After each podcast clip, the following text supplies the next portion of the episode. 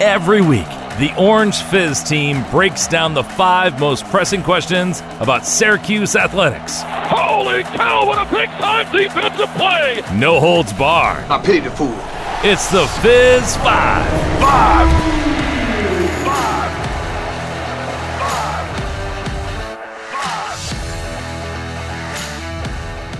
SU football is barely a week away. We'll get you ready for the season and discuss the greater collegiate athletics landscape and how it relates to SU. Welcome into Fizz 5 alongside Ethan Frank. I'm Liam Griffin. Ethan, it's so wonderful to be with you on this August morning. It feels like football season is here, even though it's only a week away. Yeah, good to be back here in central New York, Liam. It is uh it, you can tell that fall is just around the corner up here. The weather in the 70s every day, creeping down into the 60s at night. It's nice and, and dewy when you come out of the the front door in the morning. It uh, fall is in the air and and that means football is here. Yeah, I kid you not. Before we started recording this, I could hear the birds chirping outside my window. So it's very nice to be back. But we're going to start with a troubling topic at the least for topic number one. Number one. Conference realignment rumors continue to roll in. The ACC commissioners met earlier this week to continue to discuss adding Stanford, Cal, and SMU. Ethan, this feels like a whole bunch of speculation, but really that's what college athletics has been like ever since the move back to the Big East, right? That real or the move from the Big East rather, that's catapulted the modern era of conference realignment. There was a bit of a break but then you have Texas and Oklahoma come in. And since then, the speculation has been non-stop. Yeah, it's all about money at this point in college athletics. And and that's what these conferences are vying for. The Pac-12 is going to pretty much cease to exist after 2023 uh, and the 23-24 academic year. And the ACC is looking to potentially make some more money for its members that may not be really happy right now in a in a Florida state which has expressed openly its desire to change some things or a Clemson which could be which could be making a lot more money if it were in the SEC or the Big 10 and and then those big North Carolina schools as well UNC and NC State. Uh that's really the four you know team university triumvirate that is is working its way to potentially look at an exit strategy, but they haven't found one yet. And I don't know if they will find one, but the ACC is trying to do everything it can to bring in some reinforcements and make some more money for the conference. And doing that with two schools in California and then another in Texas is an interesting strategy, but that's just where we are in college athletics right now. The Big 10 is stretched from Rutgers to Los Angeles or Rutgers to Seattle or whatever you want to call it. It's on both coasts. Uh, really, the SEC is a, uh, Texas and Oklahoma are a bit of a stretch, but it's not completely out of the realm of, of geographical relocation. But in terms of geography, college athletics has gone completely haywire. And that's just the time we're living in right now. And the ACC has to be you know they weren't proactive. They're now just being reactive and and the punishment of that is they're the third best conference in the country at best. Yeah location has kind of gone out the wayside especially when you consider yeah you have these trap upgrades and travels that are reportedly coming soon whether it be the high speed rail system that's been talked about all over twitter or x nowadays high speed airplanes that are reportedly coming within the next few years that's all fun and games when it comes to getting from place to place. But the ACC, if we're talking about it being the at best the third best conference, it is the only Power Five school. If we're making it strictly about football, you can include the Big East with basketball. It's the only power conference to have not had a team come in or had a team leave. And while you can think about it and say, "Oh, it's good that no one's left yet," you're also not adding any strengths. And I, Ethan, I really don't know what strengths Cal, Stanford, and SMU would bring because it's not as if none of them are poor academic or athletic schools. In fact, they're all quite good ac- academic schools, particularly the two in California. But athletically, they're just not at the top of their games with the Dukes of basketball and the Clemsons of football. And heck, if you want to compare them to Syracuse, which has been middling in both sports, I have a hard time thinking that they compared it to the Orange. So if you want to add, our colleague Tyler Aiken wrote a fascinating article. What do you think about UConn as a potential addition? I think that UConn will never be added to the ACC because they don't bring enough football wise. And that's not to say that SMU and Cal and Stanford are football world beaters, but Stanford definitely has been a football world beater in the past Yep. and is a, a program with a lot of pedigree and, and has had some pretty legendary players over the years play for that program. And you look at the ACC academically, there are a lot of great academic institutions within the ACC. Um, and and that is a big focus for the conference and why they want to keep that academic stronghold because the Big Ten could potentially try and poach some members that are also academically strong in the case that the ACC grant of rights is, is breached and, and something happens on that end. But why are you adding? Because any sort of money that you can get a TV deal to pay extra on top of what you already have is going to be taken by these conferences. So if I'm Jim Phillips at the ACC headquarters in Charlotte, then I'm doing everything I can to to make my members happy, and that's by giving them more money via via the TV networks. I think if you are going to add, even I I would honestly prefer UConn because mitigates the travel costs, which as we talked about, isn't But that will it will but like that's to be- it's not unrealistic. It will never happen. concern. No, it will never the- happen. the Big Ten is going to mitigate that, but adding a program like the Huskies for basketball will go a long way. And granted, their football program did a lot better this past year than it has in years past, but it's still mediocre at best, Ethan. So we've come to the point where you're kind of being forced to at least think about addition, regardless of whether or not the long term effects are going to be good for your conference. And that's just the state of collegiate athletics right now. And honestly, it's kind of sad. It's very sad. And greed has won out in a lot of places. The disease of more uh, ha- has won out in a lot of different ways, and and it's going to keep winning out uh, as long as we keep going down this current road in college athletics. And I don't think it's going to stop anytime soon with NIL continuing to play a big factor. That's only going to increase the butterfly effect even more. This is not going away anytime soon, and it is becoming the new norm in college in collegiate athletics. And Syracuse and the rest of the ACC have to adapt before they be, before they get plucked like the Pac-12 did. Absolutely. Let's move on to topic number two. Number two.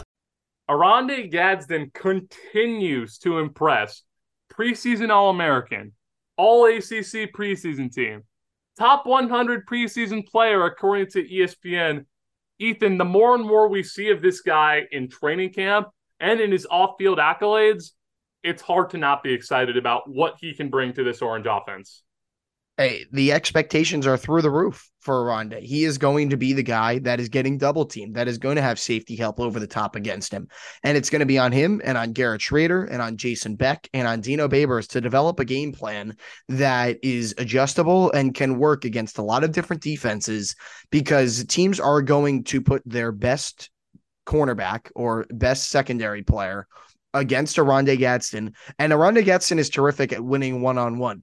But I'm very interested to see at if he's getting double teamed or if there's help over the top, what he's able to do because he was very good against man coverage last year. But then when teams went to zone against Syracuse, uh, it, it became a little bit more difficult for him. So how coming into the year with these expectations does Gadsden play? Because we saw what happened when he had no expectations and teams didn't really know the extent of what he could do. He was winning a lot of one on one matchups throughout the entirety of the first half of the season. And then the second half, when Garrett Shrader got hurt, and there were different quarterbacks playing each and every week, and defenses knew what Gadsden could do.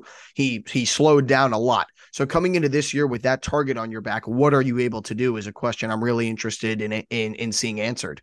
Yeah, when you talk about Gadsden and him facing man versus zone, there are two games in particular that I look at to bevel that comparison. You have the Pitt game in which, yes, Carlos Del Rio Wilson was the starting quarterback and was ineffective as ever, but Pitt zone flustered SU's backup QB and Gadsden as well. He that was the only game in which he was held without a catch all season. And then the very next week, you go to you play Florida State and they completely run you out of your own field on senior night. And Gadsden couldn't do a whole lot there. And I understand part of that was due to Shrader's first game back from injury. He was probably not even close to 50%, if we're being brutally honest.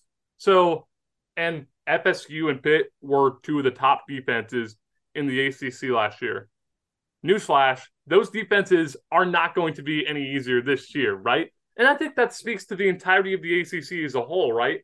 Clemson, Carolina, among others, have top notch defenses, and those defenses are going to game plan for Oronde Gadsden. So, who on earth is going to step up and take some of the pressure off of him? Because he's going to produce. I don't think there's any doubt about that, but he's not always going to be wide open in one on one battles like he was last year. He's going to get double teamed. He'll still get his yards, but can a Damien Alford finally break through like everyone's predicting? Is it going to be an unsung hero like Isaiah Jones or Kendall Long or Umari Hatcher or Donovan Brown?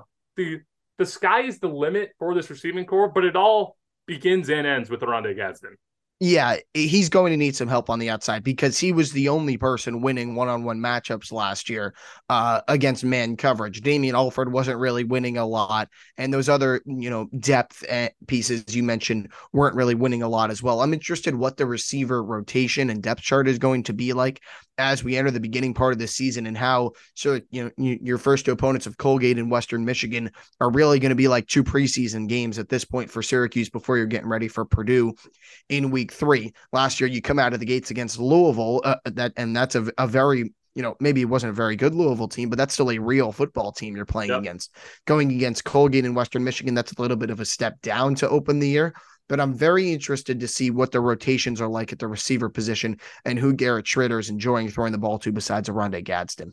I mean, you said it. You said it best. Gadsden was Syracuse's number one, number two, number three, and really number four option last year. Up until you had flashes from Damien Alford, Devon Cooper came on kind of strong towards the end of last season, but over the first nine, ten, maybe even eleven games, you really only had one receiving option.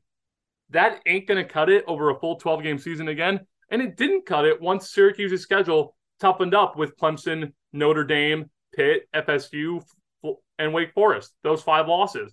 Having one receiving option got them nowhere, and it's not going to get them anywhere against this tough schedule once you get past the Colgates and Western Michigans of the world. Once we get to once we get to Purdue week three, I would like to see a true WR2 emerge. Who is going to step up behind this high caliber player, not just the ACC, in all college football. He's arguably the best tight end in the country, with the exception of maybe Brock Bowers at Georgia. You know he's your ringleader. Now, who do you have behind him? Well, I guess the thing is, he's not really a tight end. Uh, you can call yeah. him whatever you want. He's he's a I guess whatever you want to call him. He's a playmaker. He he's at, a guy. Right. At the he, ACC he, kickoff in Charlotte, he described himself as, and I quote, just a football player. Yeah, he he he can do a lot of different things, and that's what you like to see. You like versatility. Um, but it, will be very interesting how the rest of this receiver room shakes out, and and who is getting a lot of the other playing time in the slot and outside. It's going to be a fascinating year for the receiving corps as a whole under a new OC who made Garrett Shrader look pretty good when he was the quarterbacks coach, and Jason Beck is still going to be the quarterbacks coach, even though he will be the offensive coordinator as well. Let's take a break from the gridiron for topic number three. Number three.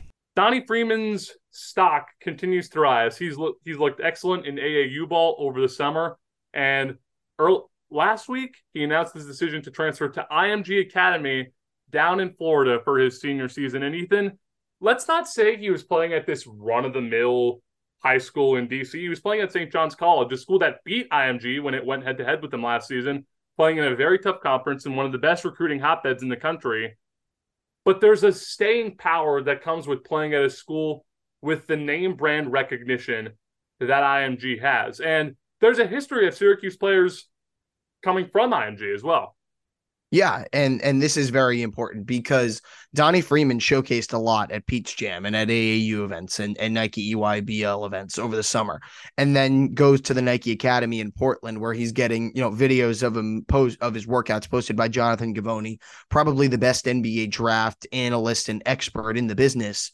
So if you're getting that type of publicity, then you are a real prospect. And going to IMG is a place where you can focus a lot on your basketball. And yes, he's still a, a high school student, but this is a place where your athletics are probably prioritized in a whole different way than at a lot of other places around the country. And when you're there, you know you're among some of the be- other best players in the country that will challenge you in practice and as a teammate every single day. And then you'll be going up against the best competition as well. So I'm very excited for Donnie Freeman.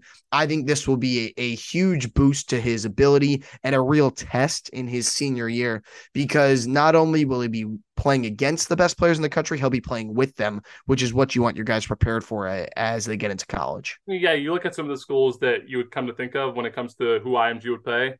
Montverde and Cooper Flagg, even though he's SU is as good as off his list by now, would have been fun, but you know that's how the tables turn sometimes. And there's a history of SU players coming from IMG and developing. You look at a guy like Jesse Edwards, didn't necessarily have the best start to his Syracuse tenure, but developed into one of the best bigs in the ACC over the past season. And it stinks that he'll be at West Virginia this coming year, but it's still encouraging to see. And you look at this year's roster, Benny Williams, Justin Taylor, and Quadir Copeland are all IMG products, the latter two having played together. So it creates an opening for recruiting as well, right? You have Donnie Freeman absolutely. You yep, can absolutely. Him, you can use him as your sort of what's the word I'm looking for? Ambassador for the rest of IMG Academy players. It doesn't necessarily have to be players in the class of 2024. You're thinking 25, even 26. Now that recruiting for those two cycles is really starting to pick up, you have him bring in some of your friends like Justin Taylor did with Mr. Copeland. Yeah, absolutely. And this will be a really interesting fall for Syracuse. Speaking of which, the the Syracuse Nike Elite Camp is this weekend. Uh, so Adrian Autry will be hosting a lot of players in the classes of 25 and 26. So some of your younger high school prospects. But in terms of the class of 2024, you have two guys in Elijah Moore and Donnie Freeman right now. It'll be really interesting to see how the class fills out here throughout this fall and maybe into the winter because Jalil Bethea is obviously the biggest name you're after, but will there be any other ancillary pieces that Adrian Autry and his staff go after? And you have Freeman as that guy who maybe from a you know perspective of recruiting you as a peer and not as a coach could be a big benefit down at IMG. I mean, yeah, you look at Moore and Freeman, you've got I would say a stretch four in Donnie Freeman, and then you have a two or three in Elijah Moore. I don't really see him filling the point guard role, but he can absolutely be a secondary ball handler and someone that can score from every level of the court.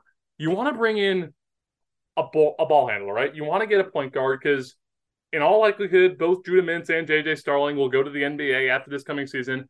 So if you can solidify this class of 2024 with a ball handler to come in with Moore and Freeman, it's hard to not complain about that. And playing at IMG only increases your chances. And that that's not to say Elijah Moore playing at Cardinal Hayes in New York City is oh down in the doldrums. Cardinal Hayes is an excellent athletic school, but it just doesn't have the same name power as IMG. I was I, I, I thought you were saying Morgan Freeman for a second when you're when you were saying Moore and Freeman. I was like, what does the actor Morgan Freeman have anything to do with uh with Syracuse basketball recruiting? Just a coincidence and maybe he'll be a, a celebrity at some games this year. We'll, we'll have to see, or, or, or, maybe maybe somebody will get him to narrate a, a hype video or something. But you know, regardless, uh, it, it is very promising what's what's going on. And Donnie Freeman's move to IMG Academy should be one that is accepted and and cheered upon because it'll make him a better player and a better teammate uh, moving into the future. It absolutely should and absolutely will. Our editor in chief DA wrote an article about how Autry is sort of cleaning the cobwebs from SU basketball a few months ago. This is it acting in motion right now. Having Donnie Freeman as that ambassador at arguably the top prep school in the country for high school athletics, it's hard to not be at least excited about the future prospects.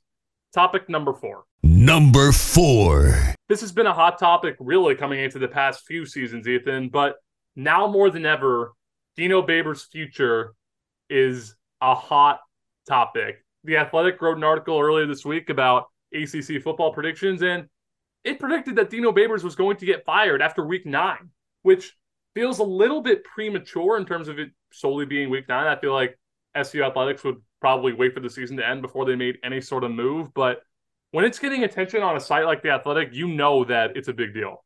I have some quotes to read. Yes, I wrote this article. Dino Babers has everything to gain and also everything to lose heading into 2023. That was on Tuesday. Um, here are some quotes I found about people said. Here's from David Hale of ESPN. Quote, a year ago, the talk seemed to be bowl or bust for Babers and the Orange, but a seven and six season in a pinstripe bowl berth didn't quiet the critics. Blame it on the raised expectations of a 6 and 0 start. A more balanced performance and another bowl game should do the trick in 2023. But if the Orange regress, the pressure will mount. That was from ESPN. And then here's uh, Stewart Mandel from The Athletic wrote Week nine. Babers has managed to hang in for eight seasons despite producing just two winning records. This could be the year when the wheels come off. After starting 6 and 0, the Orange lost five straight last season and finished 7 and 6, then lost offensive coordinator Robert Anae to NC State and defensive coordinator Tony White to Nebraska. Not great. And then finally, uh, Mark Frank of the Associated Press wrote success hinges on several factors, starting with how quickly the team can adapt without record setting running back Sean Tucker and all ACC defensive back Garrett Williams, who both left early for the NFL. Also leaving the program through the transfer portal were cornerback Deuce Chestnut and safety Ja'Had Carter, poised to be among the program's biggest stars.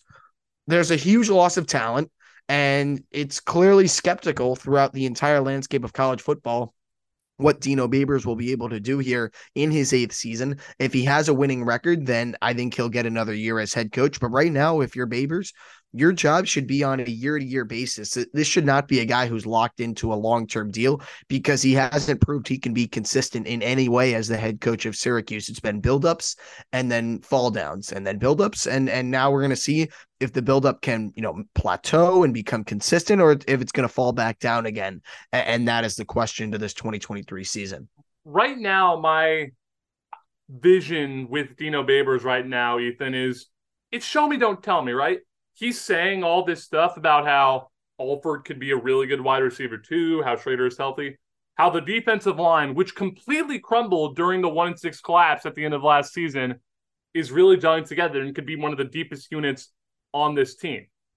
It's show me, don't tell me, right? He says all the right things. He's a he's fairly generous with the media, and he once the camera stopped recording, he spoke in depth about what's going on in Maui right now. We know how important that area is to him and how he preaches the Ohana.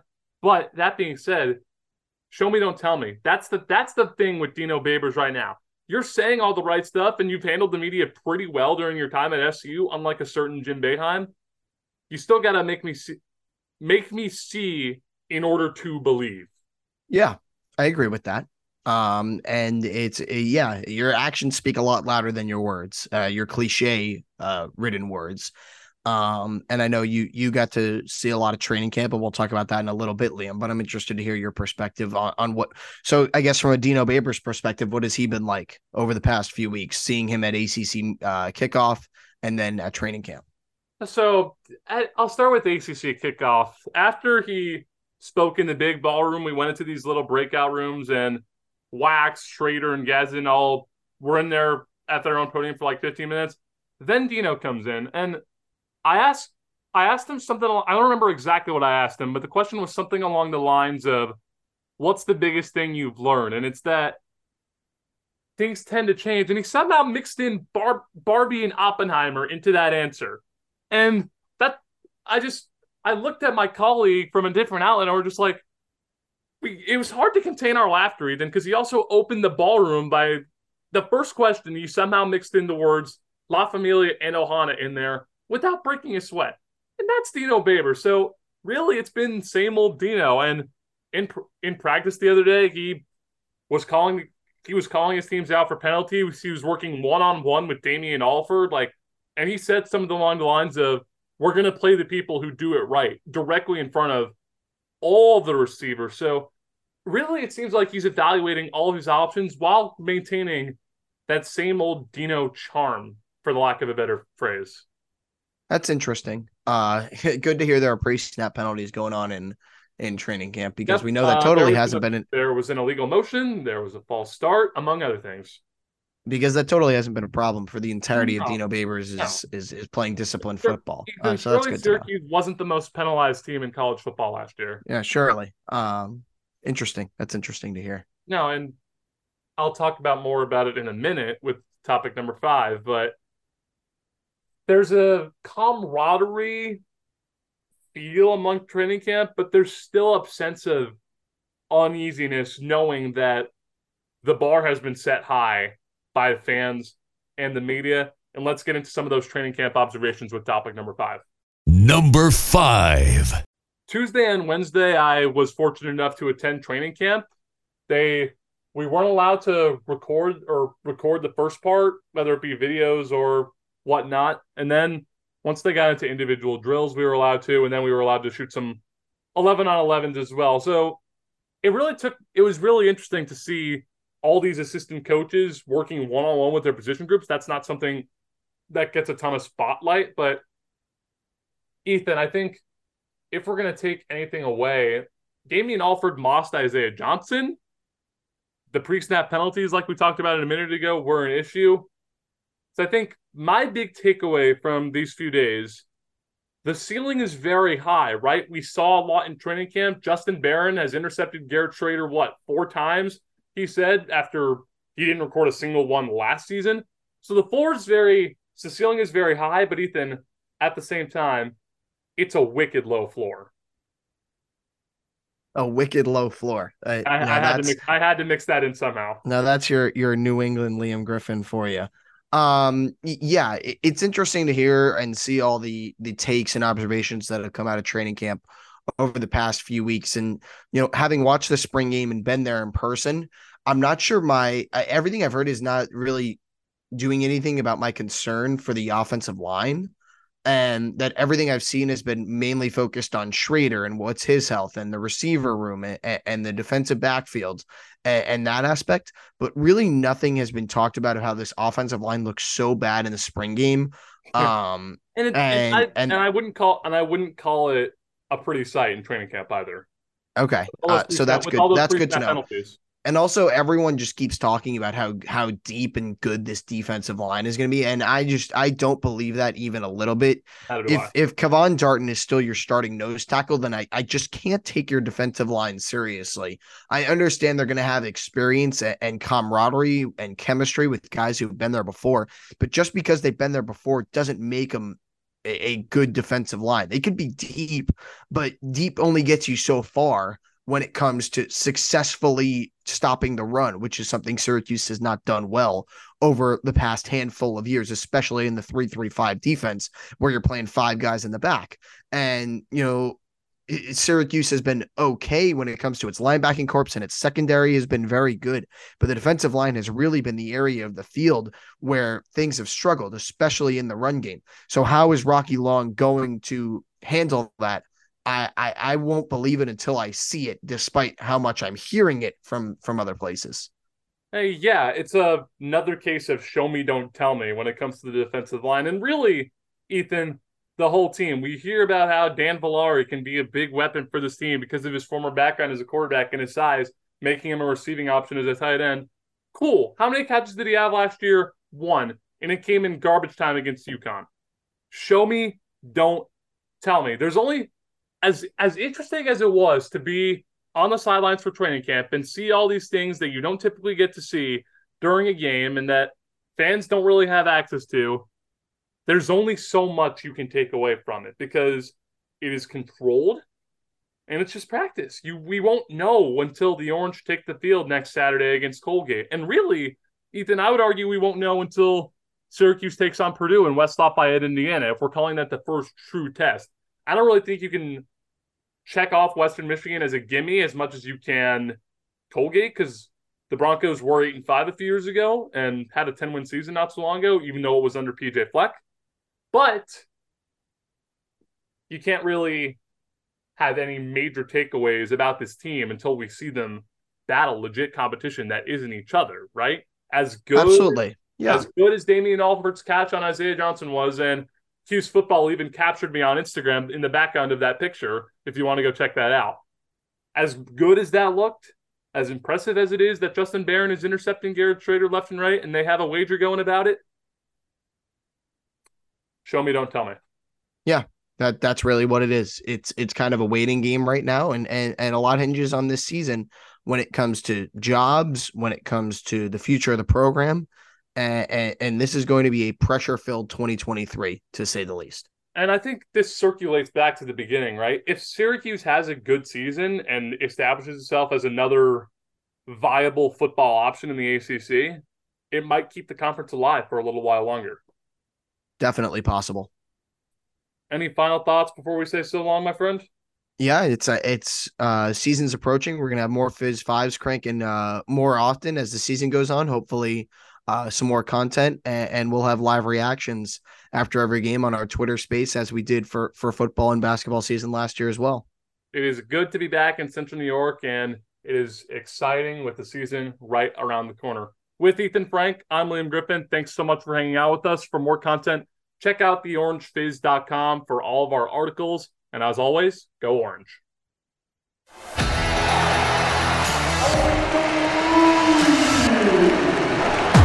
And that's your Fizz 5. Listen next week.